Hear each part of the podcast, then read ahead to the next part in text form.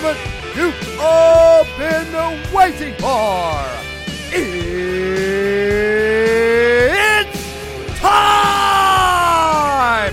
for a new episode of Kings of the Podcast.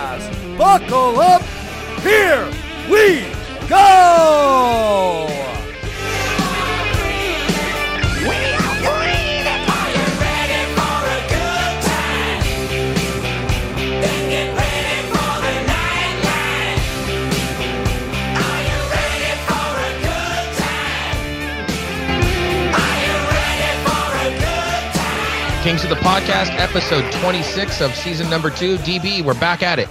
We're back at it, Jay. Let's do it, man. Let's do it right this time. No, just kidding. Well, how about this, Dennis? The Kings have been up to a lot over the last couple days, so I think we're gonna have some good meat on the bone here to uh, to get into over at least over the first and third period, and we'll be joined in the second period today by uh, he of a new contract, Matt Roy, Kings defenseman, will join us in the second period. Dennis. Yes, well deserved contract, by the way, John. Well, let him know that when he uh, when he comes on in the second period, and we will uh, we'll, we probably have some questions lined up for him as well. We'll see if we can have a good a good chat with Matt Roy. Uh, but Dennis, we are coming to you, and it is absolutely beautiful in Southern California. You're look, looking at like an 85 degree uh, day here in SoCal. I know you love the traffic and weather updates. We're coming to you from the Phil Crowe studio, Dennis. No, don't have that one, Jay. Sorry. Fill me in. No, no on Phil Crowe. No on Phil All Crow. right. Well, shortly after the LA Kings went to the uh, Stanley Cup final against Montreal in 1993, and everybody knows what happened there. We won't have to discuss it on this episode. But uh, in the 93 94 season, the following year, although the Kings did not make the playoffs that following year, talk about going from the highest of high or near the highest of highs, at least, to uh, the lowest of lows. There was a gentleman on that team named Phil Crowe, who our good buddy uh, Earl Skakel probably can appreciate. He played 31 games that year. He went on to play for the Flyers, who we learned a couple episodes ago you were a fan of back in your East Coast days, which is still Correct. my head's still spinning on that. but uh, he played for a number of teams, including the Flyers and the Senators, and and uh, I think he played a couple games in Nashville as well. Uh, he played less than hundred NHL games. But Phil Crowe, the connection here, Dennis, is that uh, the Kings made a couple of trades recently. We'll get into that, and Christian Wolanin, who they picked up from uh, the Ottawa Senators in exchange for Michael Amadio. He uh, has those bloodlines that Todd McLellan likes to talk about, and many NHL coaches do. Mhm. His dad played in over 700 NHL games. But in addition to those 700 NHL games uh, with a number of different teams, he also had a short stint with the Detroit Vipers. And uh, that's where the connection to Phil Crowe comes in. They would have been on that same team that same year. Not sure if their paths crossed, but when I was looking over the Vipers uh, roster for that year, said, "Oh, look, there's Phil Crowe. I remember that name." So, so there you go. Uh, wh- what do you make? Let's start with that trade. We'll work backwards. What do you make of the trade uh, sending Michael Amadio to the Ottawa Senators? I can't wait for Ottawa to pair Amadio with Stützle and they blow up. So you wait. want you're going for both of them to have a hat trick in the same game. Yeah, they, they they're gonna finish the season with 20 goals. No, uh, look, John, what did you say for what four or five weeks? The, the the the writing was on the wall, and they made a move, and I don't know what they get in Wolanin, but uh, it was a move that had to come, and you certainly foresaw the uh, writing on the wall. Well, I mean, yeah, it was uh, it was inevitable just because you look at uh, the the rankings, not from a prospect rankings perspective, but just sort of from a depth chart rankings perspective, and. Michael Amadio had uh, had his opportunities here. Look, he was a very productive player in the American League, and I know Dennis that some players are just American League players, and Right. you know it doesn't translate to the NHL. But the fans in Los Angeles really did uh, crap on him a lot over the last year, and uh, you know it just it happens every season. There's always a player or two players, and it's funny. I remember when Jake Muzzin was the target of Kings fans, and then Oh, yeah. you know now he's looked upon uh, with a completely different lens. You know, people love and miss him, but uh, I, I don't think we'll get to that point with Michael Amadio. I'm not expecting any, you know, man, I wish the Kings still had Amadio tweets in 18 to 24 months from now, Dennis. But Exactly. all the best to Michael Amadio. I mean, he was a good soldier. He did what was asked of him, and uh, like I said, he was very good in the American League. Maybe it'll, maybe he can restart his career. So Jay, Wolanin, that's an unusual circumstance where if he doesn't play 13 games, he becomes unrestricted. Correct? Yeah, it's kind of like the Jonny Brodzinski deal from a couple years ago, where if they if uh, the player gets into enough NHL games, then he becomes an RFA, which helps you know, obviously the club more than it helps the player. But if he doesn't get into those 13 games, and I mean, you just look at the math, DB, he's going to run out of uh, he's going to run out of runway here pretty Yeah, quickly sure. uh, in, in Los Angeles, especially because they are at least initially um, sending Christian to the Ontario Reign. He's going to help out there. But if he can, uh, I mean, it's not to say that they wouldn't sign him. I mean, if he if he plays well and there's you know the two sides like each other and maybe he likes playing in Los Angeles uh, or Southern California, I should say, there's an opportunity there. But those 13 games are going to be critical, DB, because that's going to determine RFA or UFA status. Right. They made, uh, or, well, I guess before we move on, any any other thoughts on the on the move? No, no. Let's move on to the other trade. It was just it was just there. It was what it was. Right. Uh, the other trade was was rather shocking, uh, at least first uh, first glance from my perspective. Uh, Brendan Lemieux, son of Claude Lemieux, who many people remember from his days uh, in the NHL, and his dad is now the his agent. Uh, they send a fourth round pick to the New York Rangers. So once again, they hook up with the Rangers for uh, what I guess that would be the second trade in like a six month window, Dennis. That's correct. And uh, as you pointed out on Twitter, I believe uh, you saw this as a move to add some toughness to the team. Yeah, especially if you're going to play Austin Strand in, favor of Kurtis MacDermid. You want one quote unquote tough guy. So, yeah. And he played, I think, 89 games in the last two seasons. So, some of the Ranger fans, of course, they, you know, crapped over him. But the guy gets into games and he's a fourth line guy with some toughness and a little bit of touch around the net. So, yeah, for a fourth round pick that you're, you know, the, what's the odds on a fourth round pick, John? So I understand. And there was a little inkling, right? When when Rob talked about um, at the virtual uh, um, State of the Union, um, state of franchise, he talked about size on defense. I think just overall, he's looking for size, and this guy brings a little bit of size, a little bit of grit around the net. So for a fourth round pick, how can you go wrong?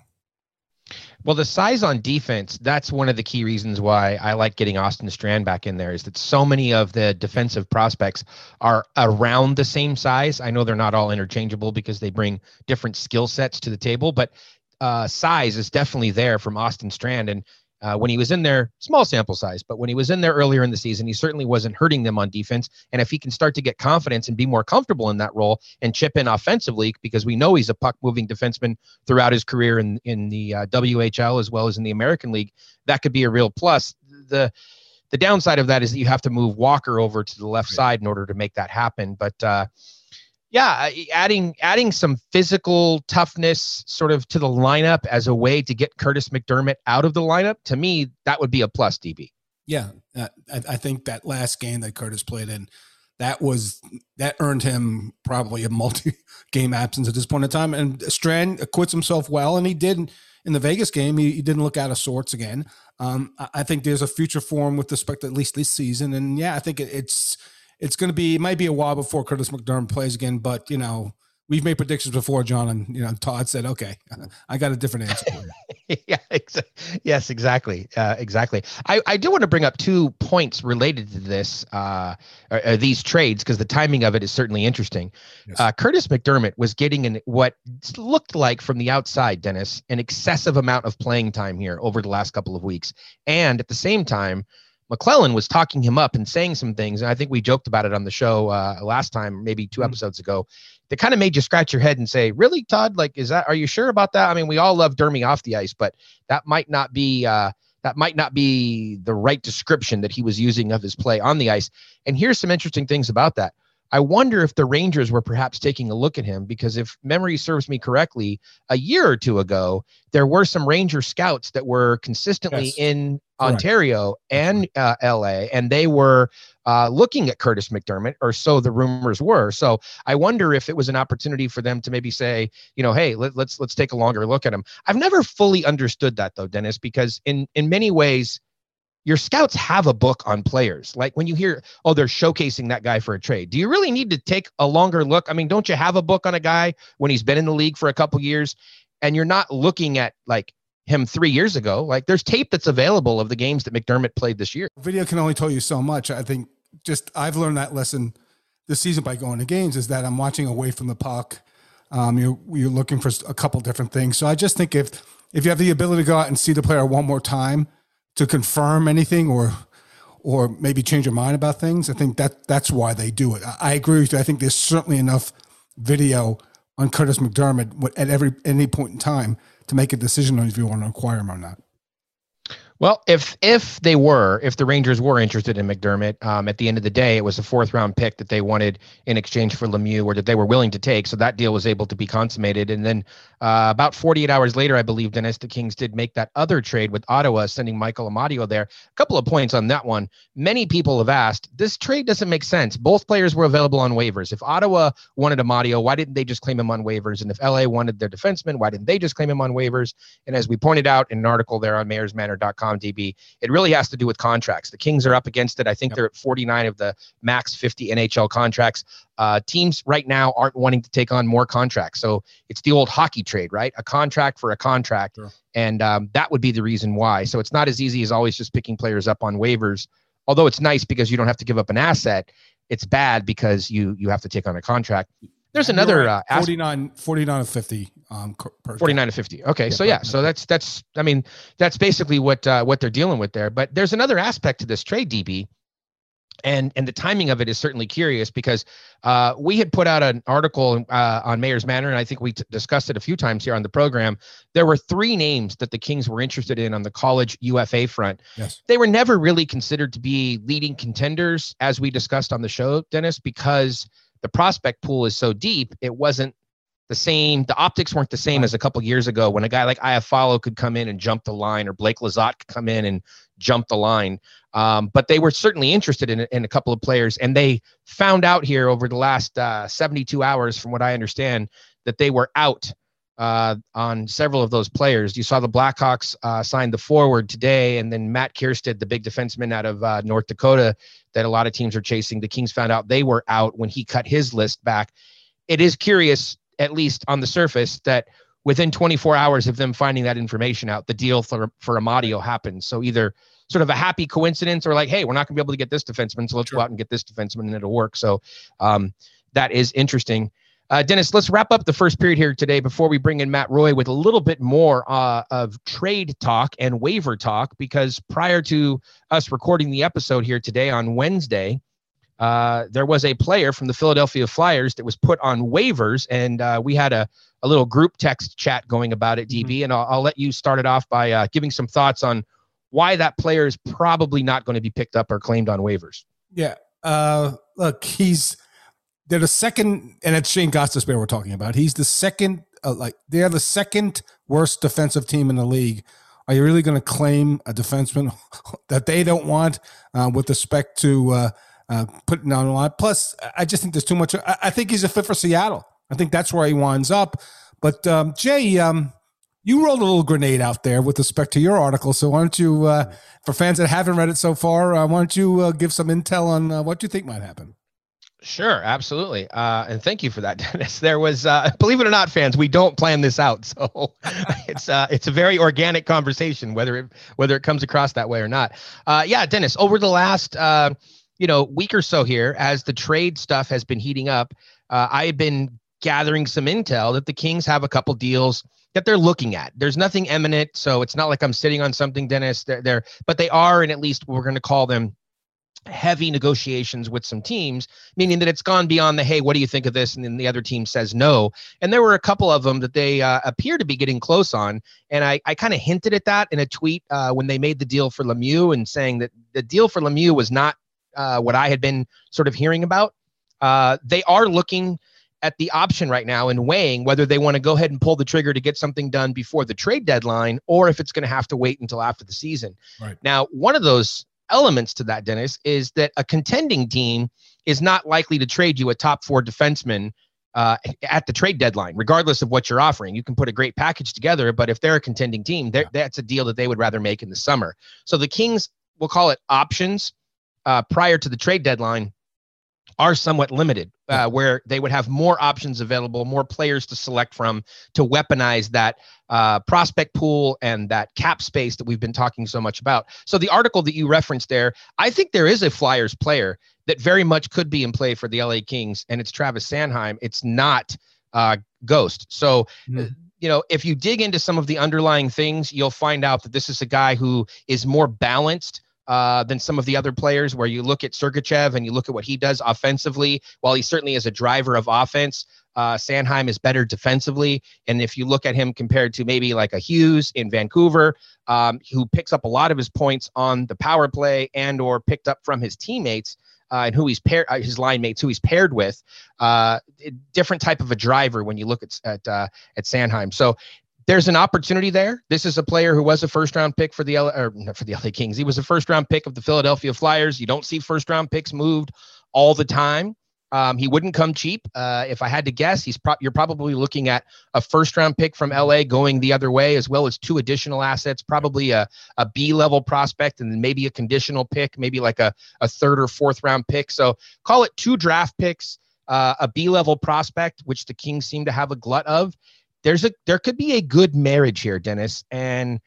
Uh, I bring up something. I brought up something else, I should say, in the article that uh, I think sort of goes unnoticed at times, and that is that this particular player was drafted by the previous regime. He was drafted when Ron Hextall was there, which I think is a plus because the Kings have a close relationship with Hextall, and they probably compared notes on this player since his draft in 2014. Sure. But there's there's a new sheriff in town there in in Philadelphia, and so I don't think that they would be as emotionally attached to that player.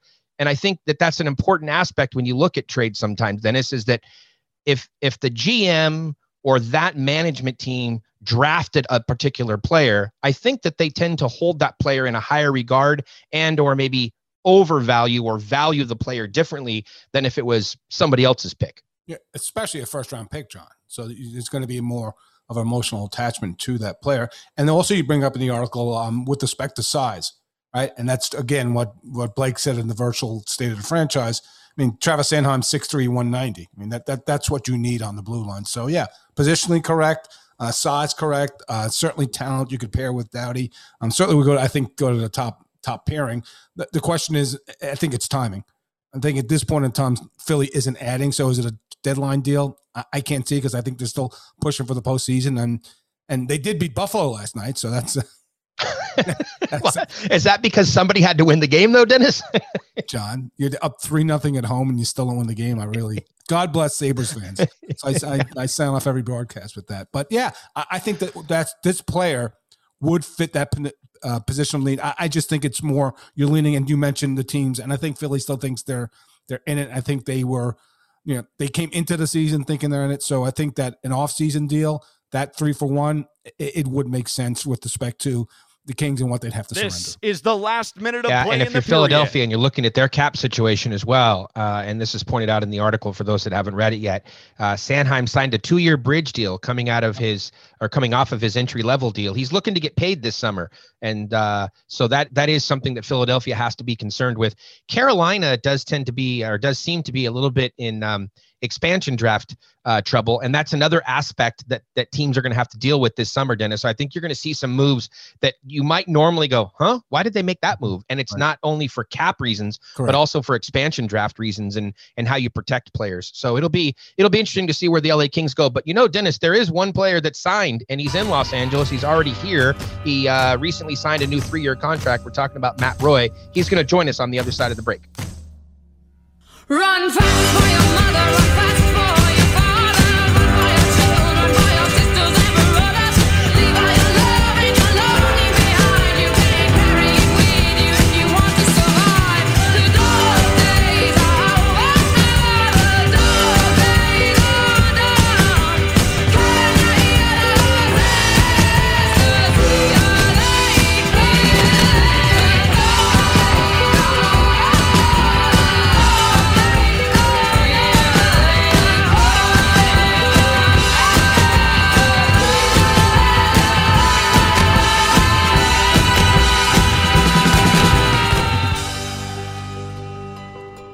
Hey, Kings of the Podcast fans, it's DB.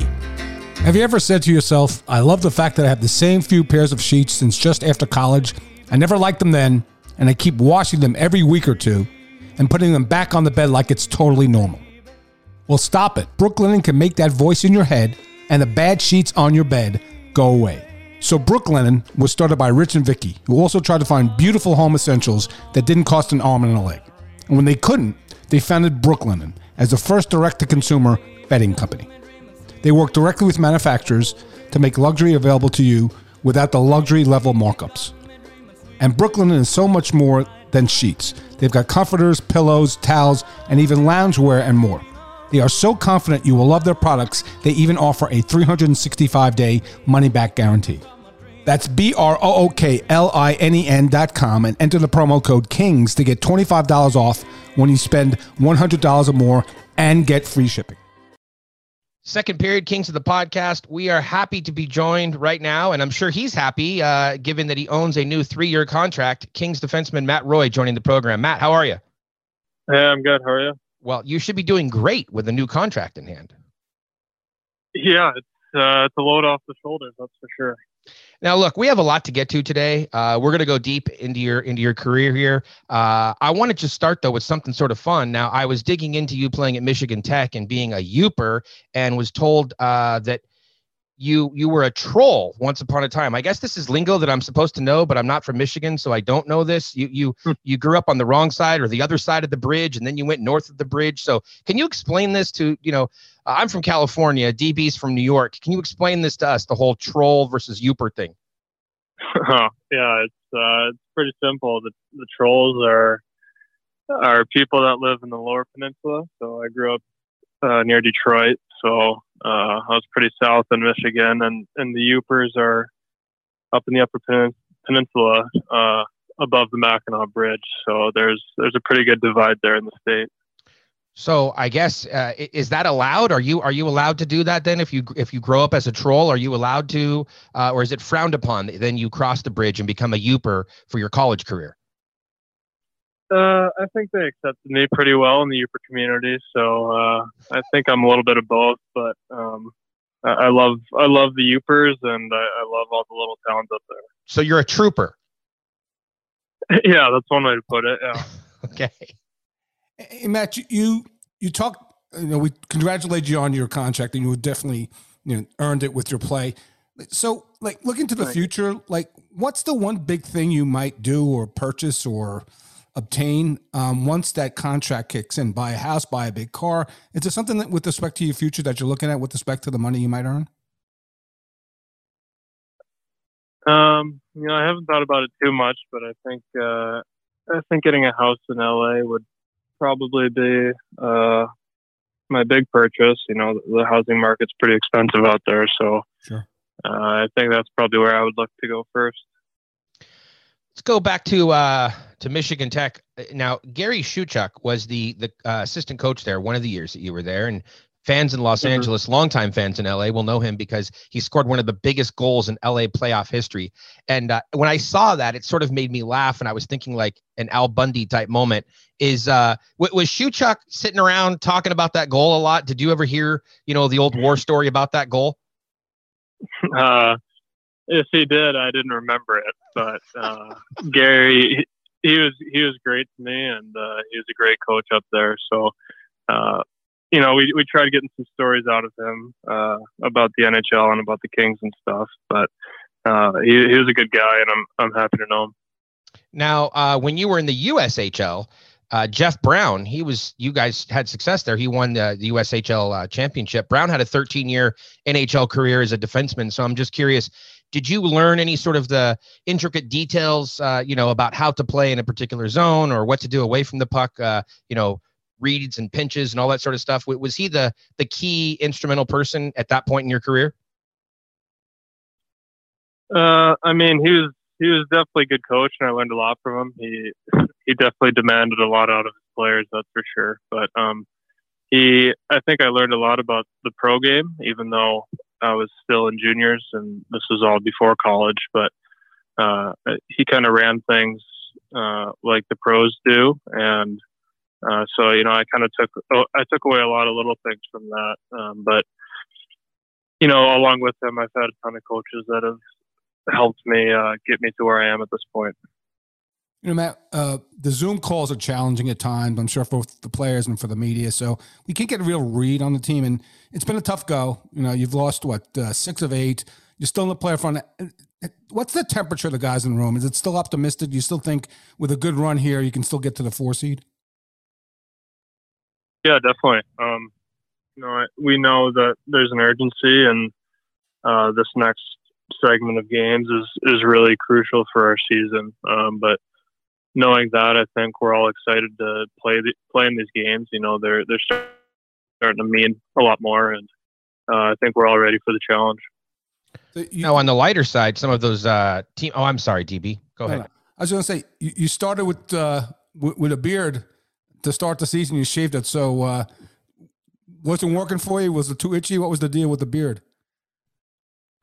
Yeah, I just figured we needed a little change up. You know, none of the D were scoring at that point, uh, except for Dermy. So I figured I might try a little something out to help us. All right then. Uh, on the on the lighter side of uh, some of your teammates here, this past weekend, big deal in the college hockey world. You had uh, turn well, the tournaments were a couple weeks ago, but the uh, the big tournament getting started here and gearing up for the Frozen Four. Uh, I'm wondering, Mikey Anderson, Iafallo, Brickley, uh, were those guys all, all geeked up and amped up and ready to go for for the games that they had to watch? Yeah, we've we've been talking about the games a little bit. Um, you know, it's too bad Tuck didn't make the cut this year, but uh, it's good to see. You know, as much as I hate Mankato, it's it's good to see a WCHA team get into the Frozen Four, and uh, hopefully they can represent that league good moving forward. But um, you know, it's fun to talk about the guys, and it's fun chirping the other guys about their colleges and and all that stuff. So it's been fun. Now, speaking of chirping those guys, though, I mean, let's go back to the time when you were at Michigan Tech. You played against Iafallo and you played against Brickley, uh, and I think you even played against Sean Walker in was the WCHA championship game, if I remember correctly. So, uh, mm-hmm. how how's the chirping between between you guys? Uh, you know, who's representing and who's coming strong? Uh, I mean, we're always going back forth, especially me and Walks. Uh, we played each other quite a bit in college, so um, yeah, playing. We played Bowling Green in, in the finals um, for both of our our last year that we were there, um, and, and we ended up beating them in double overtime. So it's it's kind of funny. We just kind of go back and forth and give it to each other a little bit. So, Matt, are you a um, sentimental memorabilia guy, do you have like your first puck that you, uh, the first goal that you scored, or any jerseys from college or the pros that you keep as uh, keepsakes? Uh, yeah, I've got. Uh, I think I have all my jerseys that I've ever worn uh, back at home. Um, I'm pretty sure I gave my dad uh, my first gold puck, so I think it's sitting in his office. And uh, you know, I think I think my family members like that stuff more than I do. Um, but it's nice to treat them with that stuff, and and I think they think it's really cool. And uh, you know, I think when I get older, I'll I'll definitely appreciate appreciate having it all. Okay, so it's been almost 900 days since your last fight in the AHL. Are, are we ever going to see you drop the gloves in the NHL? yeah, uh, time will tell, I guess. Uh, you know, if if the opportunity presents itself, you know, I'll do what I have to do. But uh, you know, I think my role is a little bit different, and uh, you know, I'll be I'll be ready for it if it happens, and you know, if not, I'll just keep playing my game earlier you were talking about several of the coaches that have influenced your career. I will let you know reached out to one of your former coaches to get some background and uh, i think you know who this coach is mike stothers from ontario and he wanted to talk about the, uh, your fight. He, and so this is what he had to say. He said oh yeah royce dropped the gloves with sabourin who was playing for san diego at the time. Not sure if roy had ever fought before but clearly one he didn't realize how tough sabby is. Two didn't know that sabby wastes no time getting the first punch in Three, clearly he didn't know that Sabby was a lefty. And four, that's all valuable information to have before the fight, not after the fight. Uh, according to him, you got drilled right square in the nose and uh, you were leaking pretty good afterwards. So he said that uh, you just shoved some stuff up in your nose, uh, didn't really miss a shift or two. Uh, he felt horrible for you, but he said the two of you guys have laughed about it quite a bit uh, afterwards. So I want to get your your take on that. Uh, but before I do, I will also share. He was quick to point out he loved coaching you. He's very proud of you uh, and how well you're doing. And uh, he was also glad that that was your last fight. yeah, that's funny. Uh, yeah, I think it was like my second or third week um, after signing my contract. So I was brand new to the team and didn't know any of the guys. And uh, I'm pretty sure I was having a pretty tough first period, and I ended up getting hit by Sabby, and uh, I think I slashed them on the back of the legs, and next thing I know, we're we're kind of getting into it, and then we dropped our gloves, and uh, that that left fist came in pretty quick, and I was leaking blood everywhere. But uh, you know, Stutz is a tough guy, so uh, we were laughing about it afterwards, and I think uh, I think I gained a, a bit of respect from from the coaching staff and the guys just just for trying it out. So, uh, you know, as much as it hurt, um, I'm glad I did it, and it's it's a funny memory now. You know, Matt, uh, the media voted you the best defenseman last year. Like, what have you learned about yourself or your game, or what improvements do you think you've made in this season? Because now you're established, you got your contract extension. Like, what improvement have you seen in your game this season? Um, I think this season I've I feel like I've stepped up my game a little bit. I think I'm I'm playing more confident and uh, I'm playing a bit more consistently than I did last year. Um, you know, I've been playing with with Toby and and Clague and a couple of younger guys, so um, I feel like I feel like every night I need to bring my game and uh, help the younger guys out. So I think I've taken a little bit more of a leadership role, and uh, you know, I'm just trying to play as best I can every game. Who texts the most on the team? Oh, I'd probably say Kempe or Petersen, probably one of those guys. Uh, uh Kempe, uh, uh, what like selfies? like texting, like on yes. the phone. Yes, texting. yeah, I'd probably say one of those two guys. I feel like they're always looking down on their phones. What, uh, oh, so so maybe not necessarily texting with you then. Okay, just texting like in general. What's the last? Oh, you mean with me? Yeah, yeah. I meant like yeah, within the team. The, the you know if there are group chats or uh or just texting of the teammates. Yeah, who who's who seems oh, to be oh, the okay. serial texter? um, I don't know. Me and me and Cal go back and forth a lot. Uh, me and Walks. Um, yeah, probably those two guys. I I text the most. What's the last thing Drew Doughty texted you?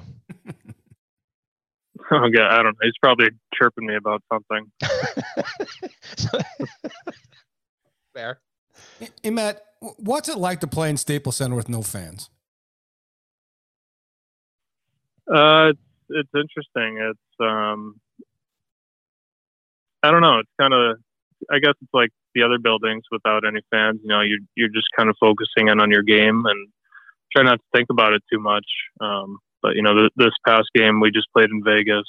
You know, they had fans, and you know, you could definitely tell that there was a buzz in the atmosphere. So uh, we're definitely excited to get our fans back at Staples. Yeah, but w- at the beginning of the season, was there an adjustment because it was just totally weird to have like music pumped in, but but nobody cheering. You can't see anybody in the stands. Was there an adjustment period the first couple of games? Uh, maybe a little bit. I mean, I think uh, the staff at the arena did a good job of making it as normal as possible. Um, you know, they tried doing a lot of the same stuff that we would have for normal games. Um, so that helped a bit, but it, it, was a little bit weird at first when we scored and, you know, there was just silence in the building. But uh, I think we've adjusted to it and, you know, we're looking ahead to when we can have fans. Now, back before the season started, during the uh, what ten months off, I guess it was during the the, the quarantining uh, period, you had a pretty eventful off season, from what I understand. Yeah, uh, yeah, I got married uh, back in July and um, did that back home in Michigan, and that was pretty hectic. We had to change all of our plans quite a bit, um, but it ended up being being great. And then took a honeymoon to Napa Valley, and yeah, that was that was the big thing for sure. Now the Napa Valley thing uh, was that was that because of her? was that because of you? Because from what I understand, you are the official wine guy, and I'm sure that Jim Fox is going to take exception when he hears this. But from what I understand, you are the official wine guy on the LA Kings. I don't know if I'm the official guy. I'm I'm trying to learn, but um, yeah, I think my my wife and I both like wine, and we had originally planned a trip to the Caribbean, but we figured it'd be a lot safer to stay closer in the country. Uh, so we ended up going to Napa and um, went to some great wineries and, and had a lot of great wine. And uh, we're looking forward to going back for sure. You may or may not know this story because I don't believe that you were there. I could be wrong, but uh, I heard something. We talked about it on the program a couple months ago. During the off season, there were some guys that were training in like uh, I think it was Calgary. It might have been Frk that told us the story, and uh, Kale Clague, maybe Austin Strand. They were drinking wine out of a uh, out of a paper bag. Did you hear this story? No, but that doesn't surprise me. doesn't surprise you because they have cheap choices in wine, or uh, just because that's that's the kind of guys that they are. Uh, that's just that's just Clague and Strander, but you know they're young, so I was I was doing that stuff when I was younger too. But uh, we're trying to step up our game a little bit as we get older. That's for sure. Sounds good. So going back to the start of the uh, uh, pandemic, um, on your Instagram account, there's a picture of you and a dog. Is that is that you and your wife's dog? Yeah, her name. Yeah, she's a rescue from Mexico. Uh, she came with the name Kendra, but we call her Kenny, and she's uh, she's a little dog with a big personality. Do you know the uh, breed?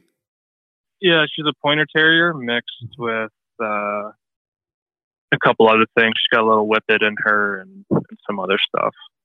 Well, it says a lot about a person that that, that does a rescue, Matt. So uh, good on you and your wife. Thank you. Yeah, she's she's fun to have around the house. That's for sure. You uh you said something interesting the other day on one of the zooms, uh, which is actually hard to do because as DB pointed out, these zooms are, are really killing all of us. Um, you mentioned the fact that when you were drafted, uh, you told the funny story about how it was left wing Matt Roy, and I went out and looked it up, and sure enough, that it is. It's even on NHL.com right now as the Kings drafted left wing Matt Roy, which is is actually very comical. Um, but what an interesting time though, right? Because you were an overager at that point. You had been passed over a couple of times. I mean, was your NHL dream? Did you feel that it was perhaps slipping through your fingers at that point, or did you still hold out hope? And and you know, had people been telling you the age old stories of look the draft really doesn't matter you know uh, just keep playing keep improving keep being passionate and you know your opportunity will come. Yeah i mean at that point in my career um, i had just finished my freshman year at school um, and i was just told you know if if i do get drafted great but if not there's plenty of there's plenty of undrafted guys that have gone on and made it had great careers so um, at that point you know, I was just kind of rolling with whatever came my way, and I was ready for, uh, you know, any challenge that came my way. So I, I wasn't really too stressed out about it, but I'm glad that it happened. So Matt, you just finished playing Vegas. Are those gold domes they wear? Are they a distraction on the ice? Uh, I kind of like I kind of like them a little bit. Um, I don't know how others feel about it, but uh, it's I feel like it brings a, a bit of excitement to the uniforms, and you know, I'm sure I'm sure a lot of the fans like it. So, uh, he, I think Cal had one of those at Notre Dame when he played too. Sure. Matt, tell us uh, as you look ahead to the rest of the season here. Uh, it, it's it's been such an interesting year because you guys have played the same teams over and over and over again. Yet at the same time, one team that you haven't seen much of would be the Anaheim Ducks, and you guys have a stretch coming up here with I think four or five in a row, or or four out of the five games against Anaheim, and uh, that's a team that you know obviously a big rival uh, what do you think it's going to be like to have to play them so many times over such a small time period? Have you given any thought to that, or right now is it just really all about uh, San Jose and, and, all about Vegas? Uh, yeah, I don't think we've thought about that too much right now. We're just focused on uh, the games we have right now coming up. But uh, you know, I think when a do comes, I mean, it's only natural for things to be physical and chippy if you play any team uh, that many times in a row. So uh, you know, we're going to deal with that when it comes, but you know, I'm sure they're going to be big games for us, and we're going to have to be ready for them. Last question, then, and of course, thank you for your time today. Off day there in in Vegas, but uh, we appreciate you spending some some time here with us on Kings of the Podcast. Uh, jersey question. You guys are going to wear five different jerseys when all is said and done this season. Uh, obviously, the three main ones, and then you have the uh, the retros of the '90s heritage era. I think is what they're calling them. You guys will be wearing against uh, those Duck games uh, against the Ducks. I was talking about those games a minute ago, but you've already had a chance to wear the reverse retros, the forum blue and gold. What do you think about those beauties? I like those. They're um, it's fun to wear something different and different colors, and it kind of brings a little excitement to the game. So I'm I'm definitely a big fan of those. Well, I think that the timing of this is all sort of perhaps, maybe, fingers crossed, coming to a perfect head because there is one more game left, I believe, at home at Staples Center that the Kings will be wearing the reverse retros. And news just coming out today that California is moving, or Southern California, LA specifically, moving into the orange tier. So fans, maybe, maybe will be allowed back into Staples Center uh, before the end of April. And it would be great if they could get into that building. And even though it wouldn't be a full house, to see some fans. Uh, be in the building to let you know when you guys uh, wear those jerseys one more time. So, Matt, thanks for joining us today. Enjoy your weird week uh, in Vegas. There, it's not normally uh, like this in Vegas, but uh, it is what we're all dealing with during this pandemic. We appreciate you coming on Kings of the podcast and spending some time with us today. Yeah, anytime. Thanks, guys. Appreciate it. There you go, Matt Roy. We'll be back after the break and talk some more LA Kings hockey.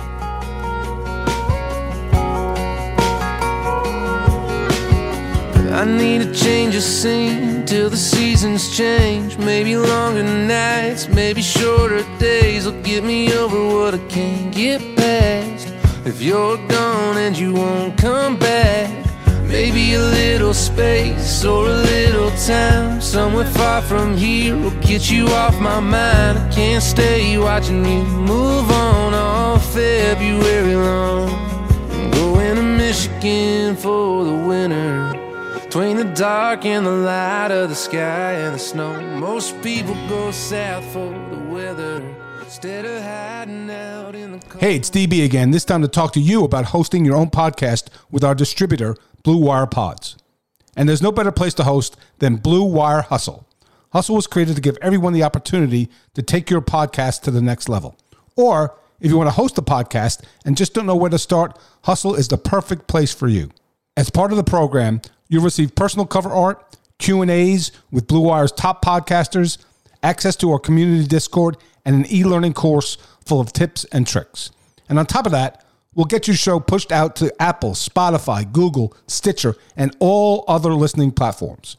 And the best part is, you can get all of this for just $15 a month. The same rate any other hosting site would charge you just for the initial setup. So if you're ready to do more than just listening to me and the mayor talk about your favorite hockey team, then make your voice heard in Hustle. Acceptance into the program is limited, so get your application in today. Go to bwhustle.com slash join. Check out the description box in this episode to find out more, but that's bwhustle.com slash join.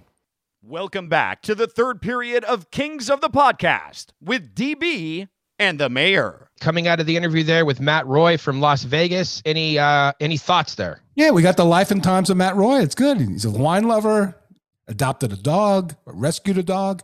Yeah, good, recently good for- married. yeah, got married. Good for hey, look. The guy deserves the money. Like you know, I was when I when Kopitar signed the extension, I kept tweeting, "Pay the guy the money." But he deserves it. Good price, fair, and he continues to be the stabilizing force in the blue line. So good for Matt. Yeah, steady Eddie, as uh, as Todd McLellan often refers to him as. Uh, one thing we did make mention of that there uh, during that conversation, Dennis, was the orange tier. Now we talked about this a couple episodes ago, and the data we were looking at said that the uh, L.A. County was looking to move to the orange tier around 4 9 april 9th but then word came out today that it's happening much much sooner like in the next couple of days here so you have to wonder if the kings and staples center um, can can get the proper guidance and be able to open here. It's, it just sounds crazy to me, but in a couple of weeks, possibly have some fans back inside Staples Center. Yeah, I got to think those grouping of games there in after the twentieth, from the 20th Mhm. to the twenty eighth. I think there's opportunity to get. Now, I think you have to be in. You have to be in the tier for a couple of weeks. We still need guidance from the state on indoor um, sports, which we haven't gotten yet. But yeah, I mean that's still three weeks away, John. So I got to think that at that homestand, that thankfully I believe we'll have fans in the stands, which would be just amazing. Yeah. Now I made reference to the uh, to the reverse retro jersey, And the last time the Kings are scheduled to wear that is April 14th. So that's going to be a little bit tight because I think you're right, Yeah. Dennis. It probably would be a week after. But hey, why not? Stranger things have happened. Never know. Everything is upside down. The world is upside down. So let's target April 14th and hope that uh what what a grand uh, you know entrance it would be, right? With all the hype around reverse retro. Agreed. What a way for the first game to welcome fans back into Staples Center. How crazy would that be if it was the final reverse retro night? You know? It- It's funny, John, because I think it was uh, Kelly Cheeseman that said those jerseys are not going to be available ever again. It's just to me, it's just there's so much hype around them, so much popularity, and people love them so much that they they'll, they'll never be available again. To me, is uh, John, you're a marketing guy. What do you think about that? It, it's just crazy, and it's it has to do with production. It has to do with Adidas Right. uh, and the way that they did a limited run. I will say this: uh, we talked a couple months ago that we believed that there was going to be a second round of reverse retro. That's what we had been hearing, probably in two to three years. It wouldn't surprise me if it happens much much sooner than that, given the popularity league wide. But you know what Cheeseman also said during that state of the franchise? It's not just the jerseys that have sold well, Dennis. They basically have sold out of all the reverse retro merchandise. They have hats, they have sweatshirts, Yep. t-shirts, a whole bunch of forum blue and gold stuff. And he he was very uh he was very specific in what he said. He's like, "Hey, the fans voted with their wallets on purple Yeah. this time." And that was a reference to the fact that they have in the past produced merchandise with purple and fans have have not really bought it in the same numbers. Like for example, the silver jerseys that you hear Mhm. some fans complain about, the silver jerseys have been wildly successful.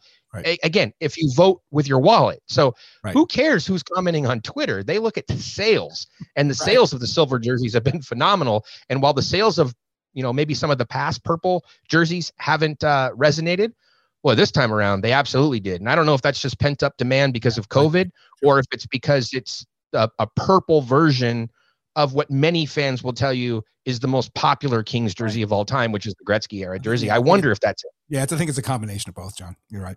Okay.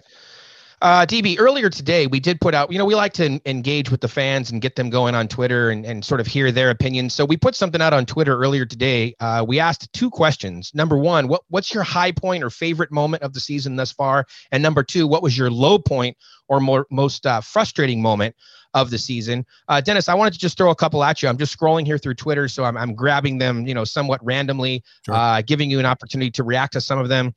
Uh, one uh, this one made me laugh though. It, it said high point played the kids, low point haven't played enough kids. So I thought that, I was like, oh wait a minute, is that Dennis's burner account? Who is that? It is. You found it out. Okay, so, so Mike two seventy is you at Twitter. Uh, here's another one. Uh, the good was Quickie having two shutouts and winning in St. Louis. He struggled there before. Okay, uh, Cal took a major leap in his progression. Oh, okay. So Diane gave us two two goods. Uh, she doubled down here. And on the bad front, she said JQ's injuries uh, seems changed him right now, not the same as before. And Cal faces way too many shots some nights. So uh, basically, a good recap of the goaltending situation there. Anything to add? No, no. I think it's a real good assessment from one of our fans about uh, what's going on with the uh, net.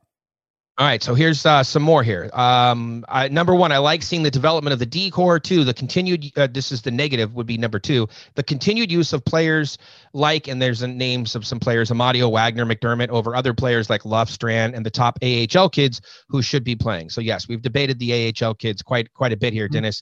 Uh, and as we said all along, though, the idea was to get some of those kids 20 to 25 games in the American League. Right. Byfield, Kaliyev, Turcotte, Kupari, etc. And then, uh, especially as rosters expand here in a couple of weeks, to see some of those guys up in LA. So I think that's maybe simmering below the surface, DB. Right now, the Kings still think they're mathematically in the playoff hunt. You know, and I did the math last time, but the next two weeks are going to kind of be telling, wouldn't you say? Yeah, it's it's tough, and I mentioned it with Matt Roy. I mean, teams lost what uh, six uh, six of eight now. Um, it, it's going to be tough. Uh, but if they are in it, John, and the rosters do expand, right, or when they do expand, like if those are still games of consequence, especially I mean, because you've got four against Anaheim, and every fan tells me those are winnable games. So if they're still in the mix, like how do you utilize these players? So I think it'd be one at a time. No, I mean seriously. I mean one at a time. Like you can you can squeeze one of them in, but you Yeah. you can't you can't just import Kaliyev, Byfield, and Turcotte all as a line all into the same game. I don't think You don't think want you the Black do that. Aces playing the fourth line one game? well, I mean, it's a it's a great story, but I just don't think that it's uh, it's very viable. Let's let's hear from some more of the fans here. Uh, on the high point, the six game winning streak in mid February. Yes, fans love it when when teams win. Uh, and the low point would be the two games against San Jose when they were swept. So, oh yeah, a little bit of recency bias there, but uh, okay. Um, another one here: positivity, seeing what the future of LA could look like. Everything from the six game winning streak, Kaliyev, Jad, etc. Okay, good. Uh, and the low point was getting consistently bad, uh, consistently badly outplayed by Vegas and Colorado as a stark reminder of how far away this team is from the top of the league. Dennis, I think that was your point from the last podcast that there is a quite a bit of a gap between the Kings and the top two teams. Yeah, there's a gap, and that's okay. And it's still a developing team. Like last night, it's a contending team against a developing team, and that's what you're going to get. And with some bounces, they could have won one game, and they did play better this game. But but it, it's just you know when you talk about the two C or the one C, what you know their top line, they line up Max Pacioretty and Mark Stone on the wings. I mean that that's there's a gap. It's okay. It's it, it- this is not a complete. This is not a finished product. This is a a product that percentage wise 50 40 60 how complete is this team Mm, the back back to 40? 40 okay that's what i was going to say so Oh, really? Yeah. You Yeah. and I, you and I don't always agree. I'm surprised. Forty percent. Yeah, I would I would say forty. they are like but you want I- I think- yeah go ahead john I- think that the number of 40, I mean, we could really do a whole show about how it applies to different uh, positions and even Right. sure areas within the position. Like at forward, I think it's maybe even lower, right? But on defense, I think it might even be higher. It so is. I'm going agreed I'm going 40 overall, but if you want to talk just about the forwards, man, it is probably sub 40. yeah It well, is a work in progress. well john you need i think you and i agree you need one more legit defenseman right Mhm. so Mhm. that would be what five of six that's 80% and you need a couple spots a couple more spots on the forward but yeah i, I think 40 is fair to say and it was what last year 25 20 so there's progression here Okay. Uh, another low point from a fan would have been um, the th- the two three one leads that were given up to Minnesota in the first two games. And you know what, Dennis? I actually have to almost agree with that because I think that that set the tone for the season.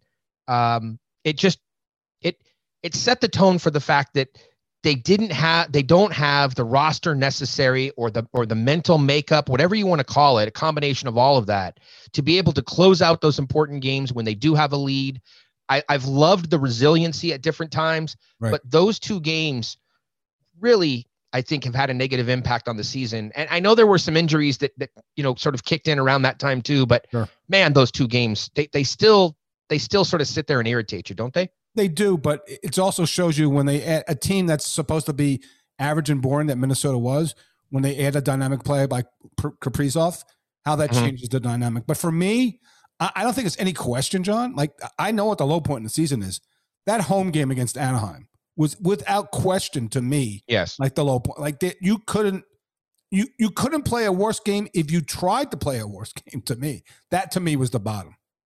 All right, let's see if any of the fans have that in here. Uh, high point, Kopitar and Doughty playing up to standards, 11 more so than eight. Uh, you could probably argue that, but okay. Um, I mean, that's it's true. They're playing up. I just didn't like the wording of up to standards, but yes, they are. They are certainly playing much better, and they could be uh, in the conversation for some hardware later this season. The low is the consistently uh, consistency or lack thereof. He said uh, it's normal with young group, but still it's frustrating. So I would agree, Dennis. It's it's like you you expect it, you know that they're going to be inconsistent, but it is maddening at, at sometimes, wouldn't you? Wouldn't you say? Yeah, it is, but it's that's normal growing pains, John. To me, that that's not a problem. I don't expect it. I don't expect them to get production and rolling all four lines. This is in Vegas. These are the teams who are still developing. It's it's okay, and you could see the frustration with Todd because he's tried literally every combination on that bottom nine, and it's still not. It's still not. It's not still not being productive. So yeah, I get it. Mm-hmm. I understand it, but that's again why this team is probably forty percent of where they need to be. Along those lines, DB, uh, I tweeted out earlier today, heading into today's practice, because didn't necessarily like some of the line combinations uh, of the last couple days of practice or or at the game. You saw Trevor Moore up there on the second line, kind of makes you scratch your head. Uh, Todd's made mention of the fact that Kempe is kind of a man without a home. He's tried him on different lines. Um, Jeff Carter Gabe Vilardi, they've largely been, you know, non-factors here over the last two weeks. Uh, both of them have been demoted at different times. Uh, any, any any thoughts about sort of how to piece that together? I, I gave my thoughts, which was I, I liked the Yes, idea ahead. of perhaps putting Dustin Brown with Gabe Vilardi again. Uh, it's not about the wingers; it's about the center. And and Mhm. and I got concerns. I, I just again, and this was a situation. Go back to last night, John, against Vegas in Game Two, right? He he promoted Gabe to two C. Gabe won a face off in the first minute of the game, made a nice pass goal, and that was it. Like he played 13 minutes, no no shot attempts. He needs to be a factor, and that's and you bring up Kempe. It's affecting Kempe because at some point Todd had to put Kempe back at center, which we know is not his preferable position. So it's affecting mm-hmm. more than one more than one position on this team, and a, a player who was productive in Kempe now really hasn't been productive lately. Are you going to accommodate that player? Do you want to break up the top line to accommodate Gabe? Maybe uh, to get him going. And if you don't think you're going to make the postseason, if the move to Brown gets him going, then yeah, I advocate for it. If it doesn't, then it's clearly, I mean, you're running out of options for this player. So to me, that's the biggest concern. And then all of a sudden, are we going to have a conversation about who the two C of the future is, which would be which would be a tough conversation to have. So these are really important games, John. Not not just for making the postseason, but for for Gabe Vilardi. He's he's really got to respond here and answer the bell because he he's he, he's been questioned by this coach on more than one occasion, and now he's got the, the Mhm. two seed position back. And now it's time. And I get it. He's 21 years old and he's only played so many games. But at some point in time, when you're drafted 11th overall, you've got to show that quality. hmm He certainly is making it very easy for a guy like Quinton Byfield to walk in and take over that spot where you would Right. think it would be the exact opposite. You would hear those footsteps coming up behind you and you would be like, hell no, I'm going to lock down the 2C and I'm going to make him come in and make him be a winger or make him try to, you know, fight me for the job. And uh, I, I- we're just not seeing that right now. And it is disappointing because there were flashes where Vilardi for a good 10 day, two week stretch was arguably the best player on the team, even though he wasn't producing offense. And we made reference of it. I think you brought up the uh, it was against St. Louis, I think, as one of the examples where he was just, I mean, it was a highlight reel. He was Yeah. he was fantastic with the puck and away from the puck, but something, the body language, I just didn't like. I noted that the other day Yep. uh, on on on one of the zooms. It just it's not the Gabe Vilardi that I'm used to talking to, and I I didn't like that. Um, so I I I don't know because here's the problem too. Carter is not a center anymore either, DB. So you talk about Yeah. you know Agreed. Uh, Kempe. I mean, you have all these former centers who you really want to be playing wing. Kempe, Right. Carter, maybe Vilardi at this point. Uh, who wants that job? I mean, the idea of Blake Lizotte moving back to the 2C is not very exciting to me. No. And Jaret Anderson-Dolan, as much as everybody likes him, you know, he's not uh, a typical 2C, but you might have to try him there just to get something going. But where I was going with that tweet today, though, Dennis, is there's just something about Carter and Vilardi that's very sleepy that I don't like together as a pair. Yeah, it's not working. I mean, you, the optics don't work for you, and the numbers don't work for you. I get it. Yeah. See, here's and I've made this parallel last night. I- I just think that Gabe Vilardi is more Tyler Toffoli than Jeff Carter in their primes. Obviously, I, I just think he's that type of player. It remains to be seen, but I agree with you, John. It's just not working. So, like when you watch it on the ice, you don't see it working, and then when you look at the scoreboard, it's not working either. So, you're it validates your thoughts about your optics. Yeah, and when you were saying uh, about you know putting Kempe there, it really it, it's not so much. It's not that he hasn't earned to play alongside eleven, but when you look at it, it's like I, I just when I was penciling out the lineup, I couldn't put seventy seven up there, and I'm not sure that.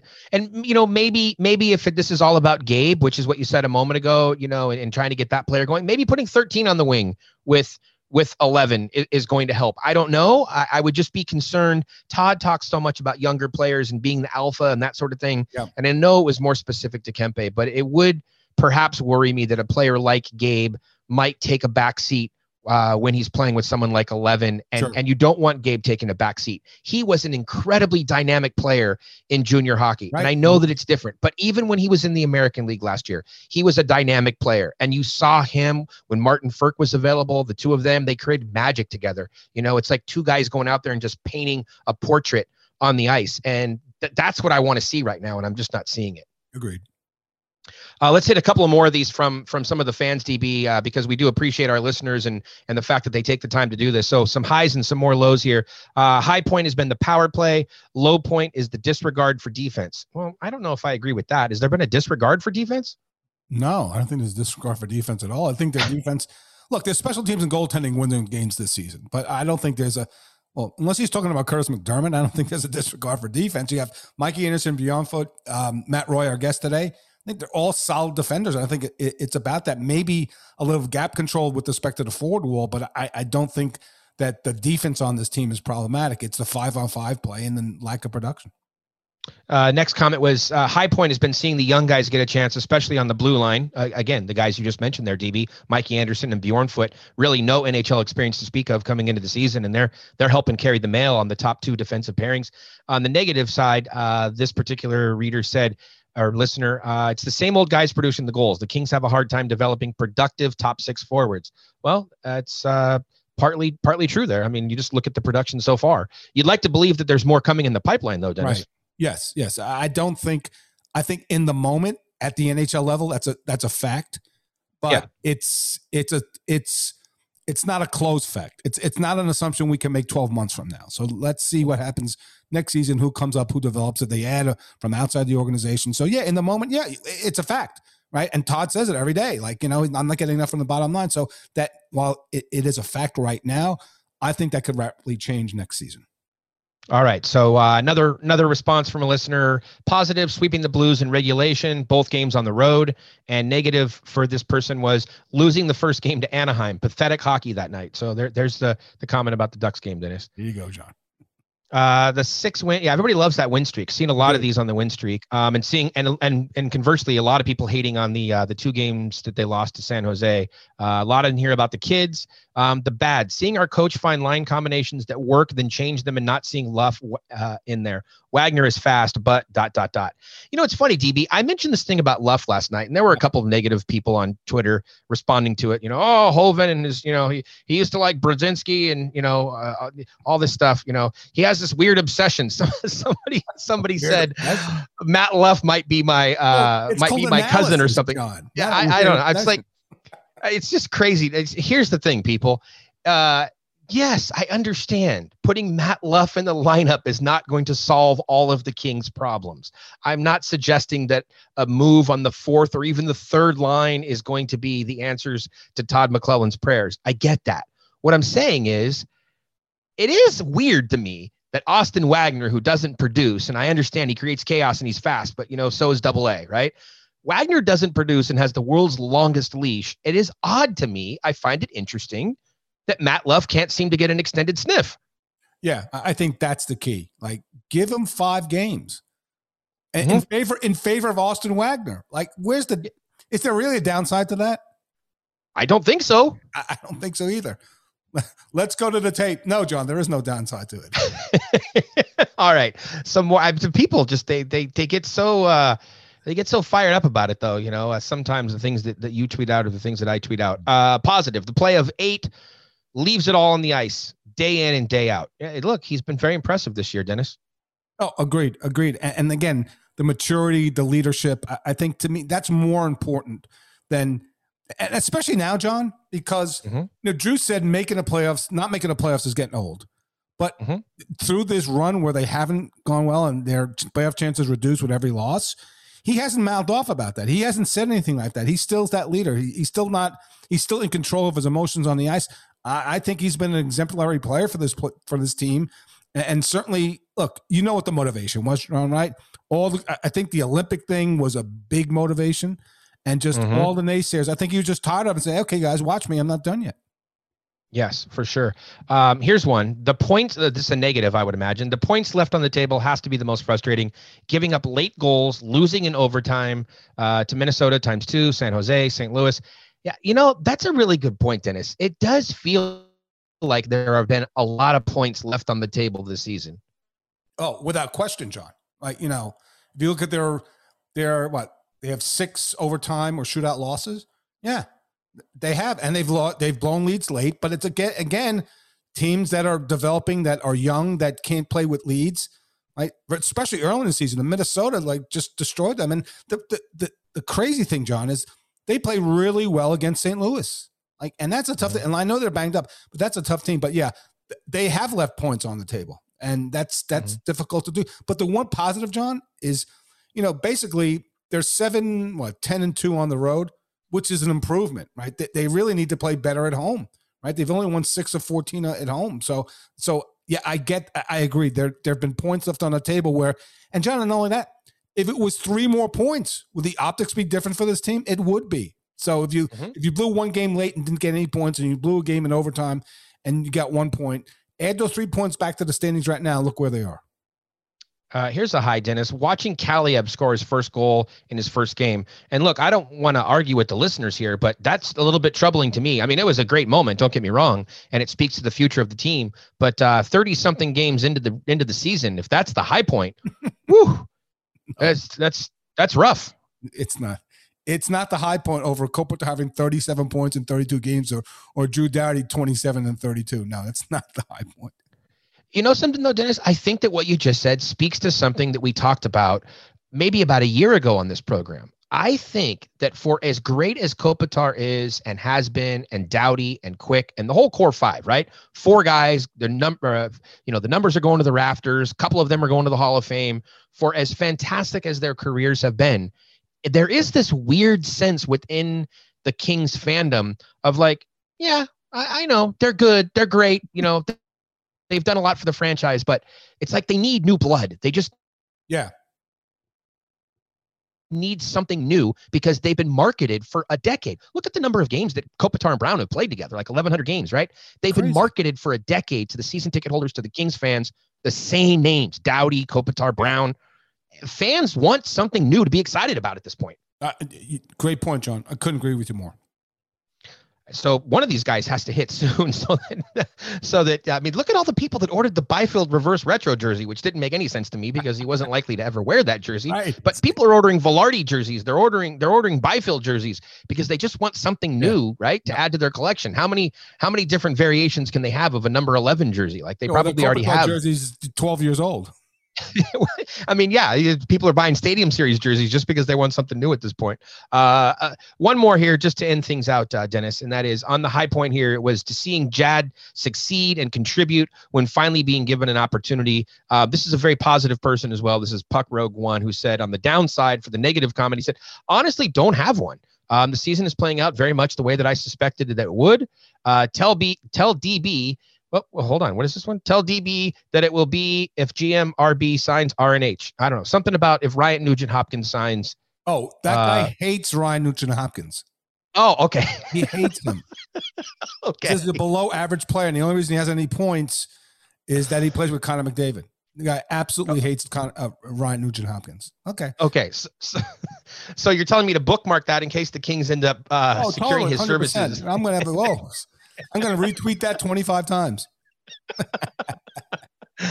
oh, Dennis, it's been fantastic. Uh, a great episode John. here with Matt Roy. Fun to, uh, I'm sorry, what'd you say? The things we do, John. Yeah, well, you know, we try. We try to have fun. It hasn't been fun of late, Dennis. Some of these games have been tough to watch, but yeah. you know, it, the Kings were expected. They were expected to not win very many games against Vegas. They were yeah. expected to not win very many games against Colorado. So I guess the one thing that the fan base is asking them to do is please beat the San Jose Sharks. Yeah. Uh, please beat the Anaheim Ducks. What'd you say earlier, Dennis? That on paper the fans are telling you those are winnable games, oh, right? Yeah, oh, absolutely. They should win them all. I'm like, okay, they're one, one, and one against Anaheim, so maybe not. So, um, yeah. Although I think they're no wait, they're oh yeah, because they lost in overtime. Um, yeah, the, the games you got to win are Anaheim, Arizona, and San Jose.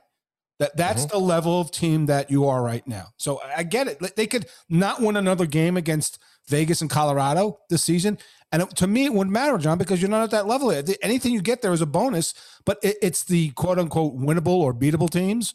Like those mm-hmm. games are winnable. Like when you watch, if you watch San Jose on other nights, John, they look atrocious, but for some reason they rise up against the Kings, and maybe there's a little bit more motivation there. I'm not sure, but those are those are the measuring. Here's the thing, John: the measuring stick games are not Vegas and Colorado yet. They're the mm-hmm. other teams. That's the Mhm. measuring stick. Because if you win those games and you play the way you should, you should win those games, which would give opportunity to get you know to the four. I- I don't think they get there because the math is not is getting worse with every game. But to Yeah. me, those are the measuring stick games right now. And imagine how much more fun it'll be next year, Dennis, to talk not only about the young prospects uh, and, and the reconfigured lineup, but also some new teams next year, Dennis, to talk about. Not only with the Seattle Kraken, but the division will be put back together. It's like Humpty Dumpty fell off the wall. The division's going to be put back together. And once again, we can talk about the Kings playing their brothers to the north in the Calgary Flames. Darryl Sutter will be coming to town. We can talk about uh, Connor McDavid and the Edmonton Oilers coming to town. It'll, and Vancouver will be coming. Who knows who, who will be part of that lineup? Perhaps Tanner Pearson True. will be there. Perhaps he won't. It'll be a whole new year, Dennis. So this uh, this is just like a five week roller coaster, and, and then uh, we get to strap in and and do it all over again next season. Looking forward to it, Jay. All right, everybody. Have a great weekend. Enjoy. Happy Easter if you celebrate that. We look forward to being back. Actually, Dennis, we're going to be back before Easter because we have another episode uh, lined up later this week. We do, John. Okay. Well, we won't. Uh, well, I think maybe some people might be clued into who that'll be. But uh, coming up later this week, we'll uh, touch base again, make sure that everybody's doing okay. We'll provide you with some LA Kings therapy. We'll be back until then. Have a great day, everybody.